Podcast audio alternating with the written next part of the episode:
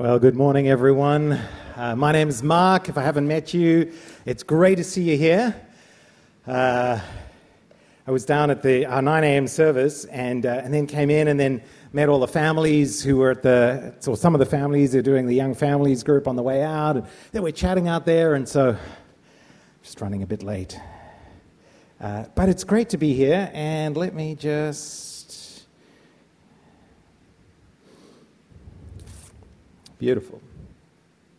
How's that?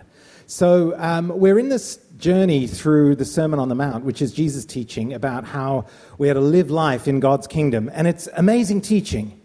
Uh, I made the point last week that if that often we approach Jesus as just a religious guy. You go to him for advice on how we should connect with God or pray. But we don't think of him as like the most brilliant and insightful human being who ever lived, who actually understands the human condition better than anyone else. So if we listen to him as an expert on life, things are going to go really well for us. And that's what the Sermon on the Mount is. This is Jesus teaching to a ragtag, motley bunch of people. Um, if you read back to the earlier chapter, earlier verses in this chapter, the, the people gathered around him are the outcasts, the demon possessed, the sick, the poor, the lame, uh, the, um, the sex workers, the tax collectors, all those people who, who would never have made it in polite religious society. And now Jesus has said to them, Listen, guys, girls, uh, because of what I've done, the kingdom of heaven connection with God is thrown open for you. And of course, it's an, that's amazingly good news. If your whole life you've never been quite good enough to connect with God according to the rules of the day, you've always been an outcast. Now you're in. And now some of them were saying to themselves, well, we're in because of Jesus. Now we can just do whatever we like. All this morality and law doesn't apply to us. And Jesus goes, no, hang on. It, let's, let's, let's help you now you're in, understand the shape of uh, the life that I want you to live and the shape of a life lived in the kingdom of God. So, uh, today we're going to look at uh, lust and adultery and divorce. And um, just a light topic for a Sunday morning.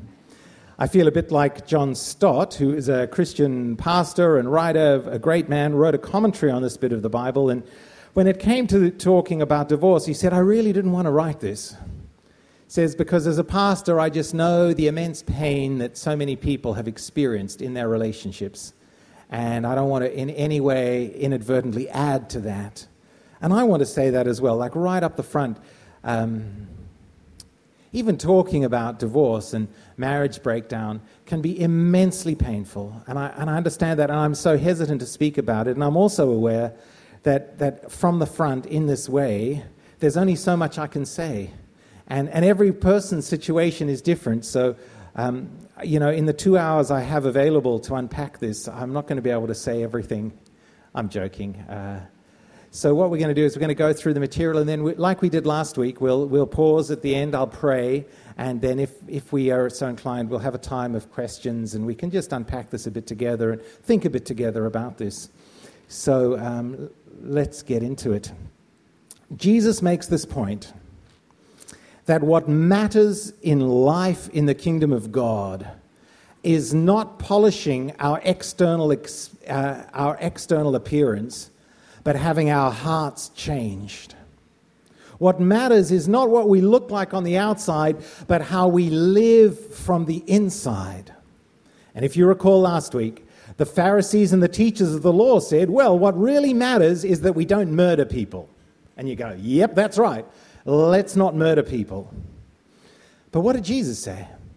He said, well, no, murder is just the behavior, murder is the symptom what God wants to do in our hearts is change us so we are free of anger and free of contempt.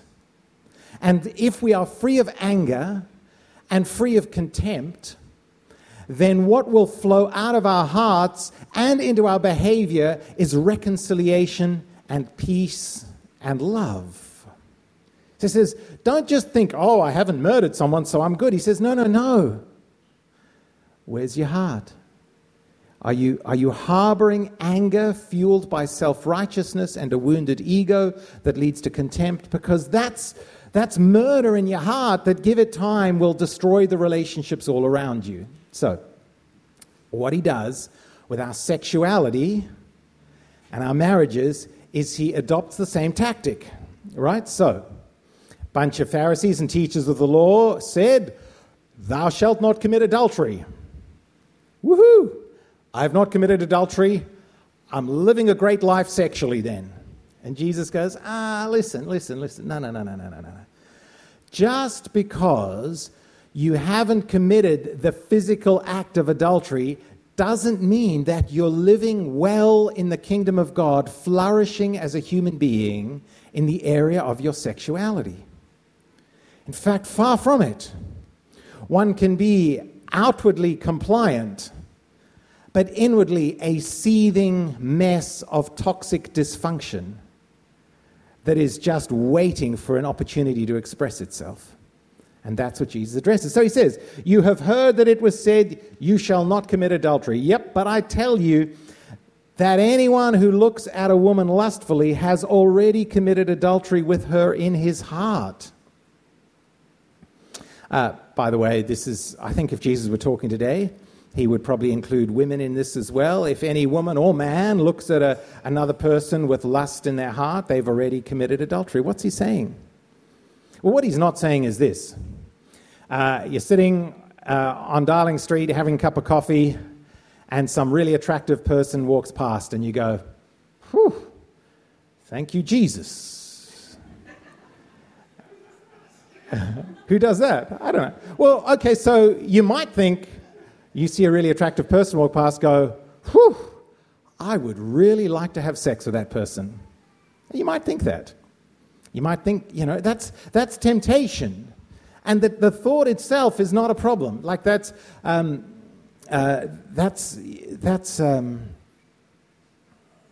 just part of life. Jesus was tempted.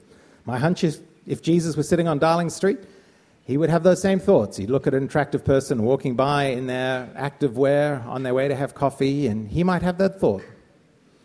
But what he wouldn't do is what Jesus is talking about here which is to look at a person for the purpose of lusting after them. So if you see the little highlighted bit underneath that in the Greek, in the original language, there's a purpose clause that is most helpfully translated. So what you don't have to do is you look at someone for the purpose of engaging in fantasizing and desiring them so that your heart is given over to savoring the, the, the, and indulging in the fantasy so that if you could, you would. If you could, you would. It's a savoring of it. Uh, William Carey, Baptist missionary, said, uh, to his male missionaries going out into the mission field, he said, if you, if you don't look at a woman once, you're not a man. But if you look at a woman twice, you're not a missionary. Martin Luther said, great German reformer, he said, You can't stop a bird flying over your head, but you can stop it building a nest in your hair. You, you can't God has wired us up as beautiful, amazing sexual beings. Uh, it's just the way, it's a great thing. It's a wonderful thing. But what are you going to harbor in your heart, Jesus says? You're going to harbor lust, fantasized desire for the other person in your heart. As with anger and contempt, so with sex, one can be out of step with the kingdom of, of God long before one actually commits the physical act of adultery. You know that. I know that. Our experience tells us that. Adultery in the heart is looking upon a person for the purpose of lusting for them, using their visual presence as a means of savoring the fantasized act. When the heart is ready, the action will occur as the occasion uh, offers. See, sexual desire has a vital function in life, and as long as it performs that function, it's a good and proper thing. Thinking of sex with another is not adultery in the heart. Being tempted is not sexually is not wrong, though one should not, uh, though one should not be willfully entered. It's not a, you shouldn't willfully choose to put yourself in a place of temptation, but in and of itself, it's not wrong. Here's the thing about this a heart given over to lust makes its presence known. It is always acted out to some degree and simply cannot be kept a private reality. What do I mean by that? You can't, what's inside us leaks out. If you've got, if, if you are a person who, in your heart of hearts, is harboring uh, sexual fantasies for another person and dwelling on them and savoring them, that is going to affect how you look at them, isn't it? And they're going to know that and others around you are going to know that. They might not be able to consciously articulate it, but they're going to know. There's a whole bunch of studies being done on this, uh, articles written on the gaze or the look. And you know it. You know it uh, if you've been in a work situation and there's somebody in your work group who is given over to, to lust in their hearts and they may never actually cross the boundary into sexual harassment, but you just go, oh, the way they look at me, the way they look at others, you just know.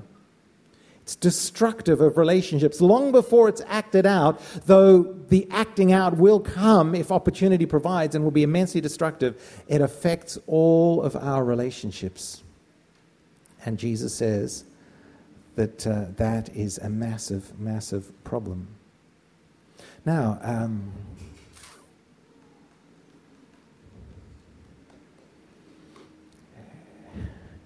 uh, what do we do to address this? Uh, there have been sects, religious groups over the years who've made a rule based on this and said, well, my the answer to this problem then is never to look at a woman, right? Is that the answer? There's another answer, which is a form of it. I never look at a woman because I make sure she's covered up from head to toe. That's another religious response to this, isn't it? What, what, what are the problems with those two responses, to really one form of the same response? Well, what are the, what, what's wrong with that response to a way of stewarding our sexuality and making healthy relationships between women and men work. Well, you apply a law that makes it all the woman's problem. Right? Uh, you know, you, you can, if, even if you see a woman covered from head to toe, that doesn't mean if your heart is, is given over to lust in the way that Jesus talks about, that even when someone is covered from head to toe, if your heart isn't addressed, you can still be a seething, dysfunctional, toxic mess of lust. And then all the law does in that instance is, is ritualize the blaming of the woman and say, it's the woman's fault. If I rape you, it's your fault because you were so attractive that I couldn't help myself. It's been a common practice in human culture. And against that, Jesus says, no, no, men and women, take responsibility for the state of your hearts. Recognize that it is in your heart that, that everything is set on course. This is what uh, Job says in Job chapter 31. He's mounting his defense as a godly man against God, and he says this I've made a covenant with my eyes not to look lustfully at a young woman. I remember when I was a young man, uh, you know, uh, just yesterday, um, uh, back, back in the day when I was at university, I was probably 19 years old, hearing the speaker, who was very old at the time, he must have been oh, at least 50, um, thought he was very old. Um, and he talked about this verse, and he said, he said to us, Men, what you don't want to be is a man with hungry eyes. And I think he was riffing off an 80s song. Um, but, but that's, and we know those people, don't we? And he said, Men, do not be that. And I remember as a young man going, Oh Lord, I just thought that is, I never want to be that kind of a man. Said, Lord, spare me from that, that I'm one of those guys who's just, you know, ah, you're just always mentally undressing the people around you. And I said, I don't want to be that, Lord. And then I thought to myself, whew, it's awesome because I'm 19. I'm sure by the time I'm really old and I turn 30, I won't ha- this, this won't be a problem for me. And then the guy kept going and, and he said, Well, and as a middle aged man now, this is still a problem. And then he told the story of this 80 year old missionary man for whom, for, for whom this was still a battle. He said, Every day it's a battle to, to look at women and men from a pure heart, with a pure heart. I said, Oh man, it's a lifetime's battle. Sure, sure. It's for all of us. Now, the battle, uh, uh, and it's, it comes out of our hearts. Job goes on, he says this um, if I've walked with falsehood or my foot has hurried after deceit, let God weigh me in honest scales and he will know that I'm blameless. If my steps have turned from the path, if my heart has been led by my eyes. So that's what happens. How, we, we make a covenant. What are we going to look at? What are we going to indulge in? And then what's going to settle and take root in our hearts, and then that is going to lead out into our actions. Um, oh, I don't know what Jesus would do today um, with the level of pornification and objectification of women and men online. I mean, it's a mess out there, right? Oh my goodness. It's a mess. The average age of first exposure to hardcore pornography is 11. Right? Uh, and and what, what makes, there's a whole lot of reasons why pornography is awful. Um, the most obvious is that it's intrinsically exploitative of the person you are looking at. Like you cannot look at a pixelate at pixels of another human being on a screen and regard them with love and regard them with concern and care for their flourishing and well-being as a human being. They're objects to be consumed by your indulged fantasized lust. That's what it is and it, and it erodes all kinds of relationships diminishes. And and by the way we're going to we're going to finish with this but i'll just give you a heads up. That's why jesus talks about this right after dealing with anger and contempt. Because you can't actually look at a woman being sexually assaulted in the guise of pornography without a feeling of contempt and disgust towards her and without it fueling anger which is why i'm not sure if i hope you don't know this but when you read the statistics there is this massive shift in online porn towards ever increasing degrees of violence and degradation of women. There's no such thing as innocent porn anymore, vanilla porn. It almost, it is just, it's a cesspool of violence and degradation. Now, uh, let me just say, men, uh, don't feel it's just about you. I read an article two years ago by Kay Warren Rick Warren's wife. Rick Warren is the pastor of one of the largest, most successful Baptist churches in America, Saddleback Valley Church. He's an amazing guy. He has an amazing marriage, a wonderful wife, Kay. Kay writes an article uh, in her early 60s talking about her a decades long 30 year addiction to pornography, which started as a teenage girl and ran well into her 50s as the pastor's wife, as the wife of a pastor of a megachurch and a deeply committed follower of Jesus and someone who loved God and battled with it her whole life. So listen. This is not a man thing or a woman thing. This is a human thing because our sexuality is so fundamental to us. And the battle in our hearts is real. So, what do we do? Do we apply law? Never look at a woman, never go online, make women cover up from head to toe, make men cover up from head to toe. Is that what we do? Well, actually, Jesus, no, I'm glad you asked that. See, Jesus, Jesus said this, right? Like, um, the answer is uh, if, you, if, you, if your right eye causes you to stumble, gouge it out and throw it away. It's better for you to lose one part of your body than for your whole body to be thrown into hell. He's actually using a form of logical argument there called the reductio ad absurdum. So he shows the absurdity of an argument taken to its logical conclusion. And the conclusion is if all that matters is your external behavior, just remove your eye, just cut off your hand. But the point is, the point is, if, this, if the answer was just the behavior, you could still roll into heaven as a, as, a, as a blind, mutilated stump of a human being with a heart that was still utterly given over to lust.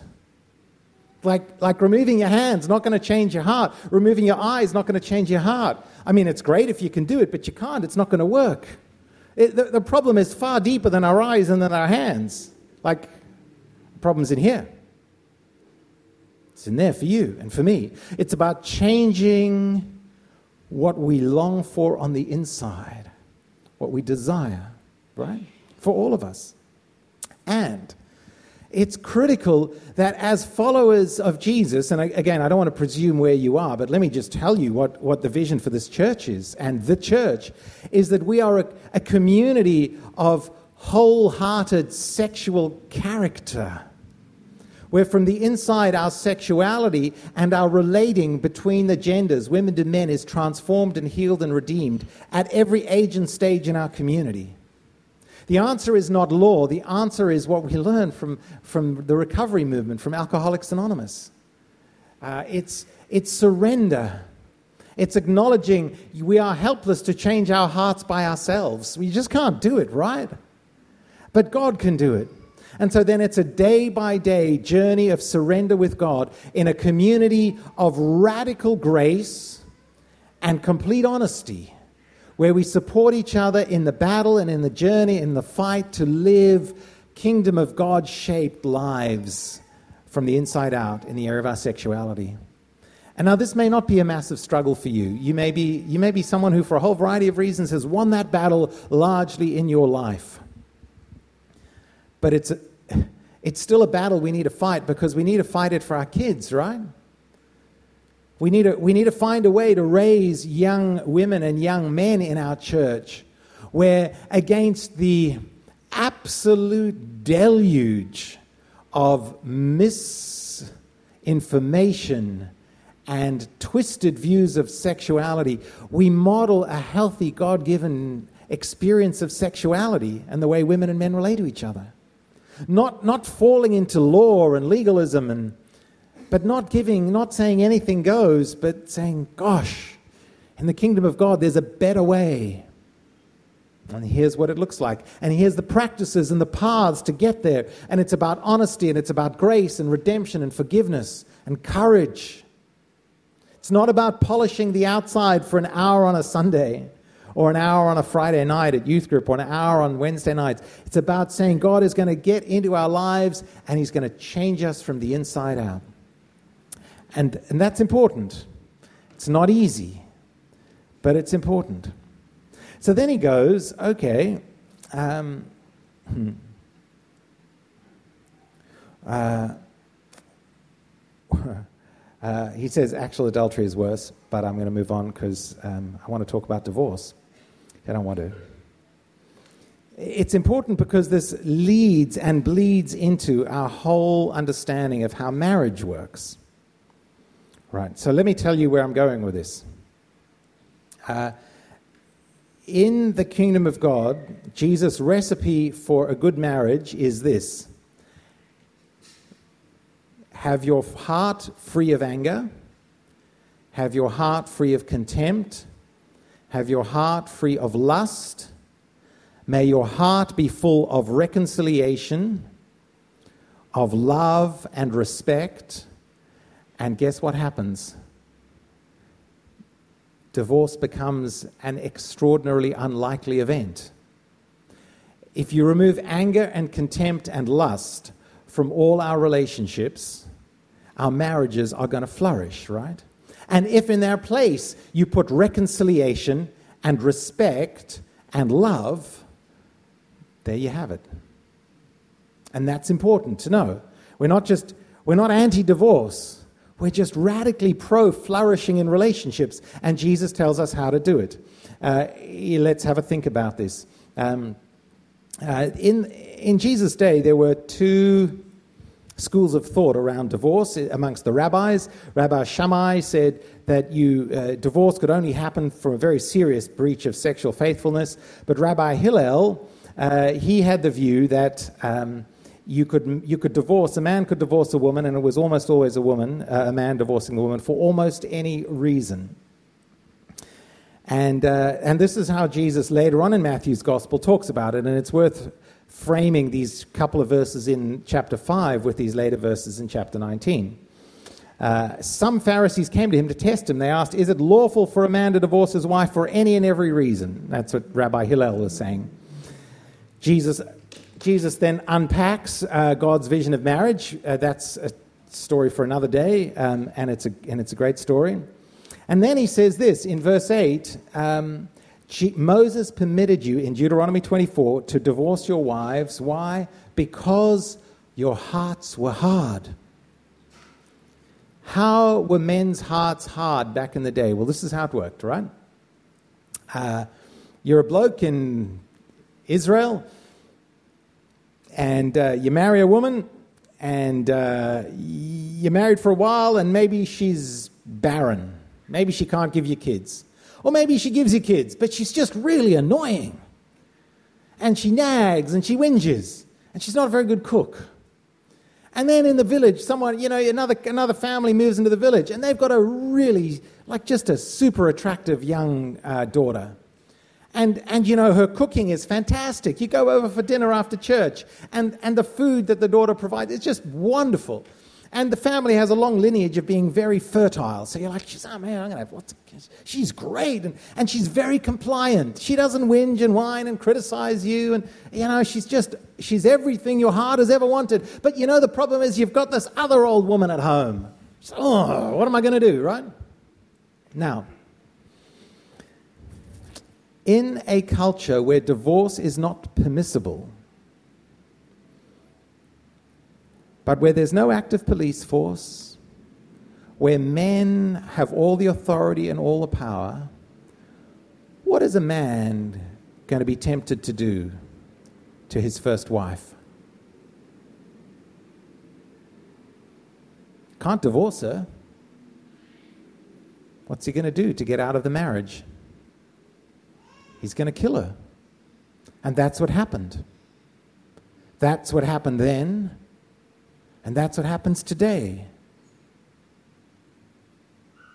Domestic violence leading to spousal murder is, in twisted ways and in cultures where divorce is not permissible, seen is embraced as a path out of marriage.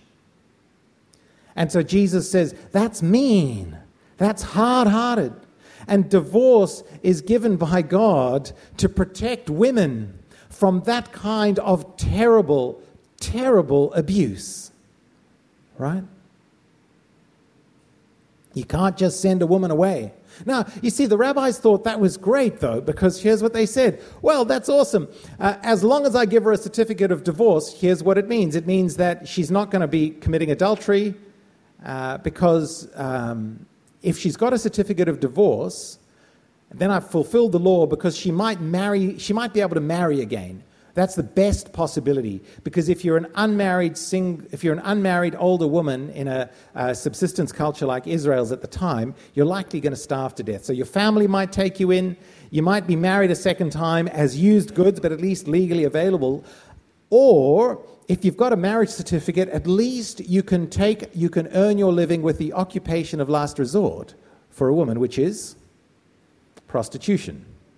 So in the ancient world, prostitution was that was the social safety net for single for, for women who'd been cast out. So you could protect a woman, she could she could earn an honest living as a prostitute because at least she had a divorce certificate. Because guess what? If a man got caught having sex with a prostitute and she didn't have a divorce certificate, what was the man guilty of? Adultery. So then he was in trouble. But if she had a divorce certificate, well, it wasn't adultery, was it? So he's okay. Jesus says, no, no, you can't. It's, that, that, is a, that is a terrible way to treat women. God, God, has a, God has a different plan. And he says, uh, divorce is permissible only when there's been an irreparable breakdown. It's torn apart the very heart of the marriage. But, but you, you're going to be, there's going to be no lust in your heart to drive you into the arms of someone else. There's going to be no contempt to, to erode the context of your relationship. There's going to be no anger to lead to violence. So, in fact, divorce is almost never going to happen, right? And you, there's no easy way out, Jesus says. And, and look what his disciples say. In, they listen to him talk about this, and he says, they say, Oh my goodness, if this is the situation between a husband and a wife, if I can't get out of it that easily, I'd better not get into it in the first place. It's, wow. So, hey guys, are you feeling a little uncomfortable? I mean, it's true for all of us, right? Like, oh man, what if I, if I get stuck in this? How many of you, uh, speaking to married folk, how many of you before you were married, like sometime in the week or the month before you actually went through the ceremony, did you have this little panicky dream of waking up the morning after going, oh, I married the wrong person? Oh. Don't stick your hand up. Um, you know,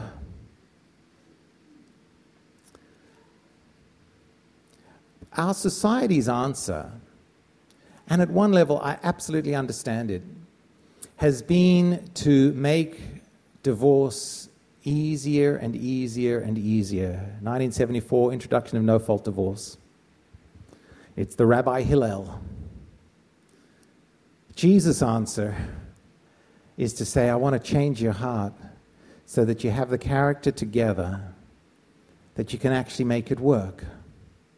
And that's really good. It's good for children, it's good for society. Because divorce changes us. You know that. I, I mean, if you've been through it, you know that it's, it's, it's not how we're meant to be. It's far better to live a life of reconciliation and respect and love, isn't it? But there are times, Jesus says, where to limit the damage of a broken relationship, you can end it to protect, particularly the vulnerable in that relationship. And that's what he says about marriage. Uh, I did this drawing uh, earlier. It's a, it's a very good drawing. You will notice my drawings have not, if you haven't been for a while, you'll notice my drawings have not got any better. What do we see here? Actually, I'll do it again because actually that is terrible. It is genuinely terrible. I can't even read what's going on there.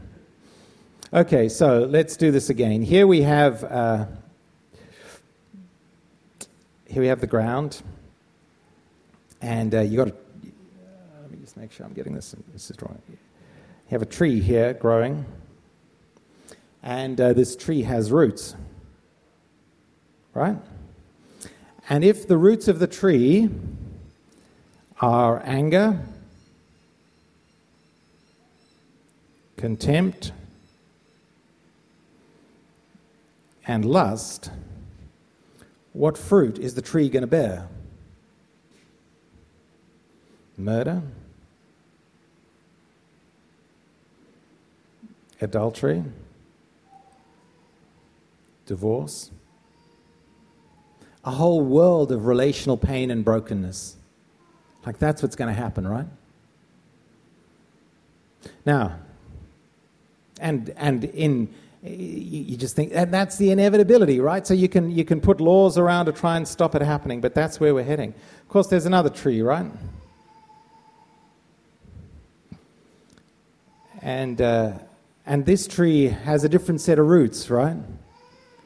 And these are the roots of uh, reconciliation, of respect, of forgiveness. Uh, what's going to flow? What fruit is a tree that has those sorts of roots going to bear? It's going to bear the fruit of um, like whole relationships. It's going to bear the fruit of uh, a passionate marriage.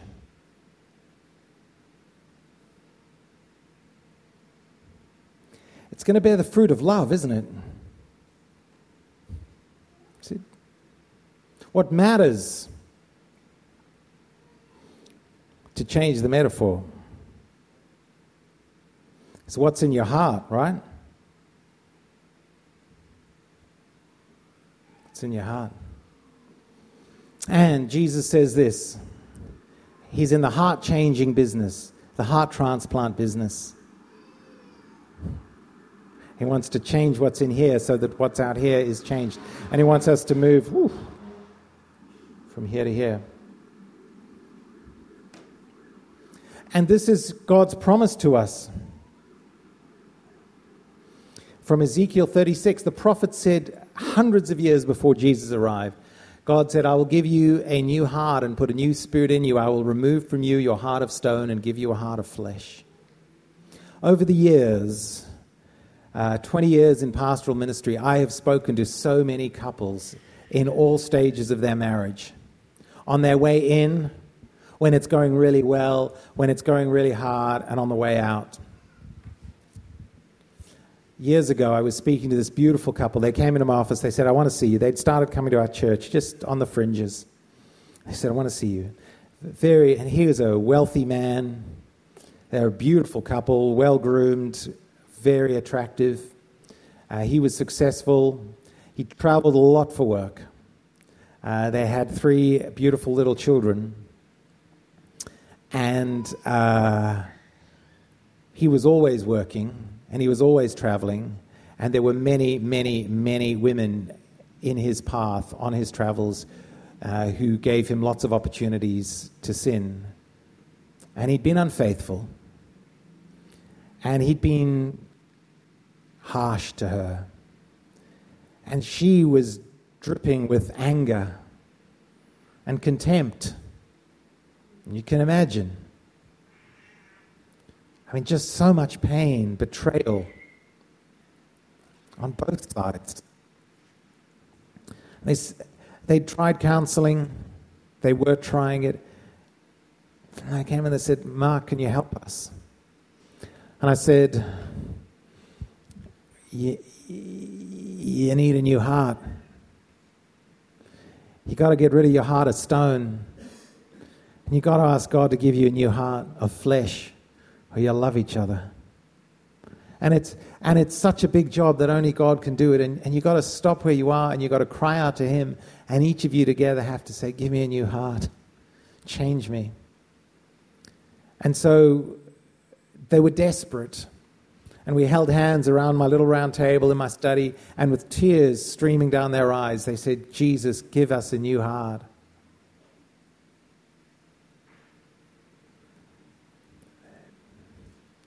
Wasn't easy, but they're still together. He's been faithful. Her contempt is gone. And those three beautiful kids have a mum and dad that they can look up to and who are providing a secure foundation for them to flourish.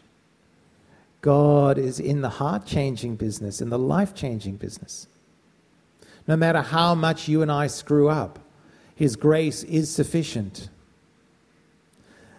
I, I just want, adultery is not the death knell of a marriage.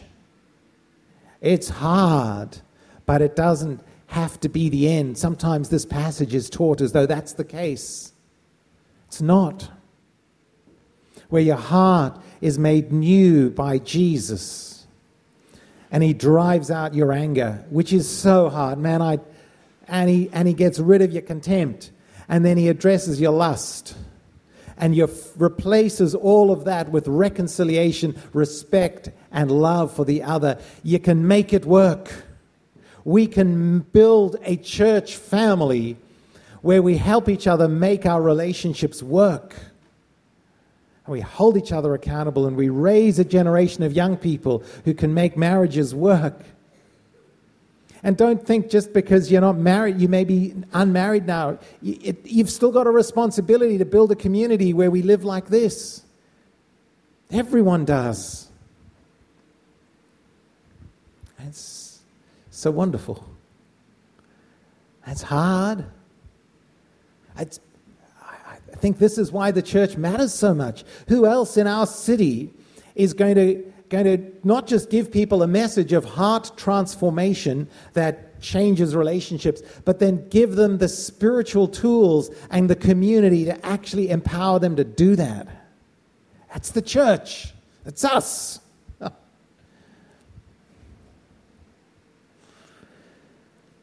Let's pray. And then we'll take five minutes of questions. Lord God, uh, thank you for this teaching.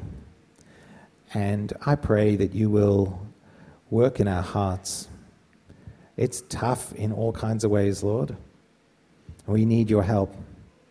For any of us here whose hearts are hard, maybe just scarred, maybe just beaten up, just, just breathe fresh life into our hearts. Give us your Holy Spirit afresh this morning so that we can uh, live out this kingdom shaped life in our lives. And we ask this in your name. Amen. I'm going to just pause and take some questions if you have. I mean, it ended on a bit of a somber note. Maybe, John.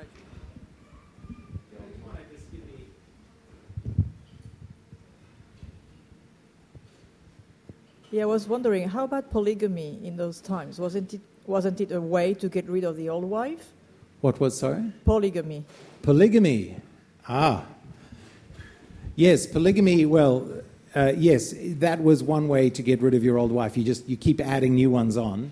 Um, and as the Bible says, it, it's generally oppressive for the women and doesn't end well. Um, so that was a strategy. And it's a strategy that's currently adopted as well um, which is typically oppressive of women. And the Bible's view is, is monogamy is, is the way God intends us to live and flourish. Yeah.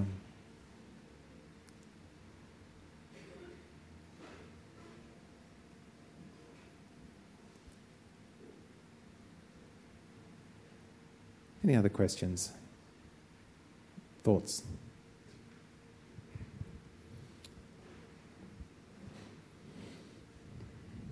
Cool. So clear, so compelling. I see that hand, Jan. Make John run.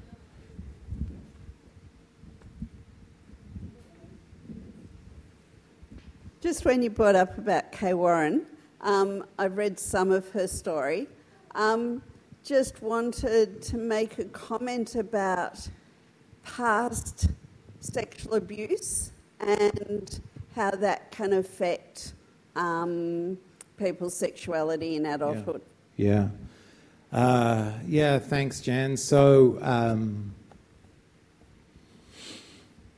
it's another whole sermon to think about. Our, our sexuality, like all of our life, is a product of nature and nurture. It's a product of what we're born with, and it's a product of the, the total of all the social interactions and relational interactions we have through the course of our lives, and some of those are extraordinarily damaging to us. And so we end up with our desires and our hearts being. I'm trying to think how to express this well, and it's hard. Sort of misshapen. So, because of the damage and the hurt that was done to us and the lessons we learned as kids through abuse, how we then learn to express or, or expressing sexuality and making relationships work in a healthy way becomes challenging uh, for sure. Um, I, I think that's right. I think the teaching of Jesus still applies. It just needs to be applied, as always, with enormous grace and to say it's not a quick fix typically, it's, uh, it can take a while. Yeah, that's a good question. Thanks. Yeah, I see another hand. Uh, John Max got a hand up down here. There we go.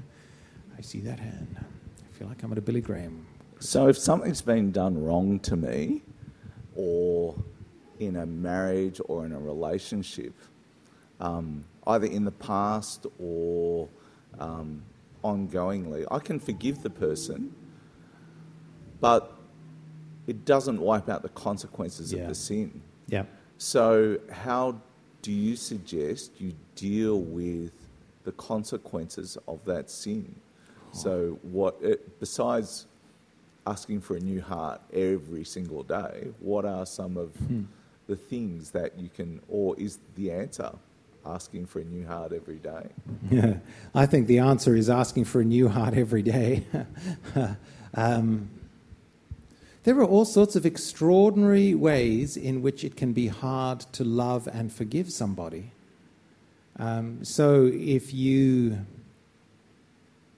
I don't know, you have an affair and you get pregnant, and then your husband, you, your husband discovers the affair, and then your husband discovers that the child you are carrying is not his. Well, what do you do with that? I know husbands who have remained faithful to their wives and raised the child as their own. And I suspect underneath that is a prayer every day for God to give them grace to forgive, because every, you know, I, I don't know how you do that. I, I go, Lord, I've, I don't know that I could do that. I pray, I mean, you know what I mean? Like, I pray that, that I'd be the kind of man who could extend that sort of forgiveness, not that it, it's ever been remotely what I've had to do. and, you know, you could think of all sorts of opportun- all sorts of ways where that's happened. Um, oh, I mean, I had one couple years ago where um, the wife discovered that the husband had been unfaithful because she ended up with a sexually transmitted infection that rendered her infertile because it was undiagnosed. Like, that's tough. And what do you do with that?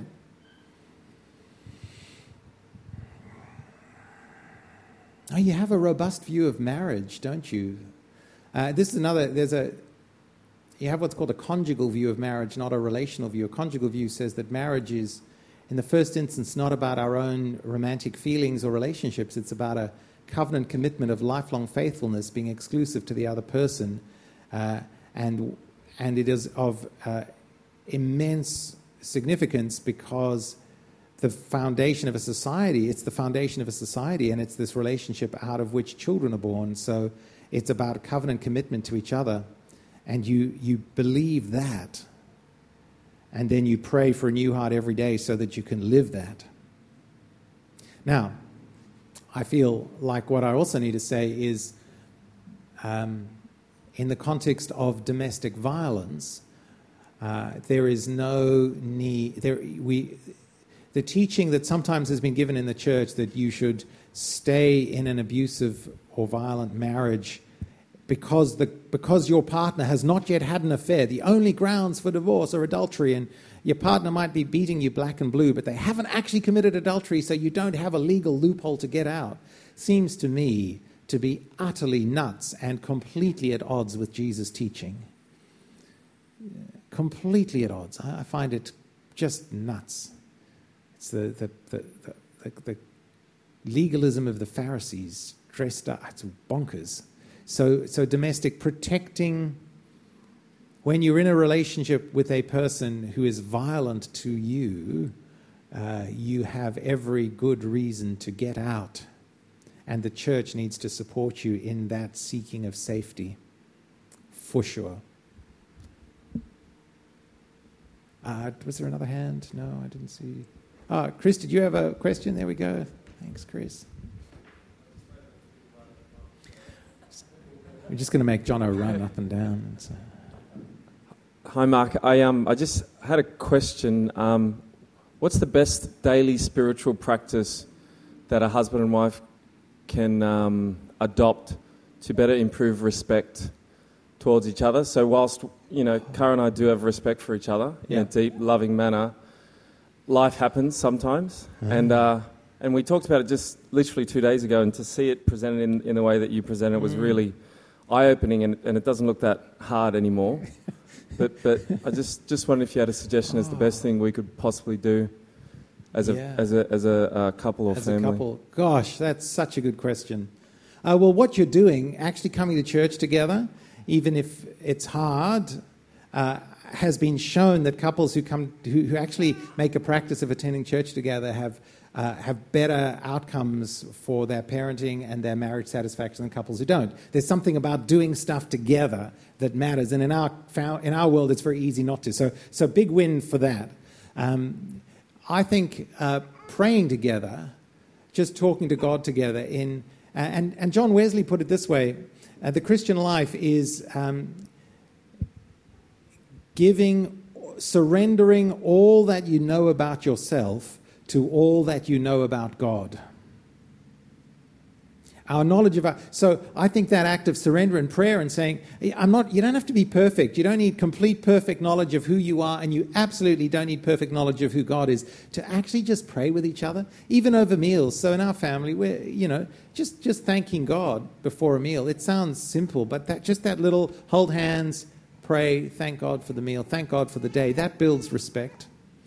Uh, there's another thing you can do. There's a guy called John Gottman who has uh, written extensively on this. He has a. John Gottman writes a lot about how you build love and respect in a relationship. He's a Jewish guy, he and his wife. And he's got a, the Gottman Institute has like a weekly email that you can subscribe to with lots of tips like this. They've got an app you can get called the, I could show it on here. We love apps. You love apps? you, have you got it? No, no. It's, it sounds good though. Uh, it's called the Love Deck. Let me see. I think it's on my f- ah, card decks. Here we go.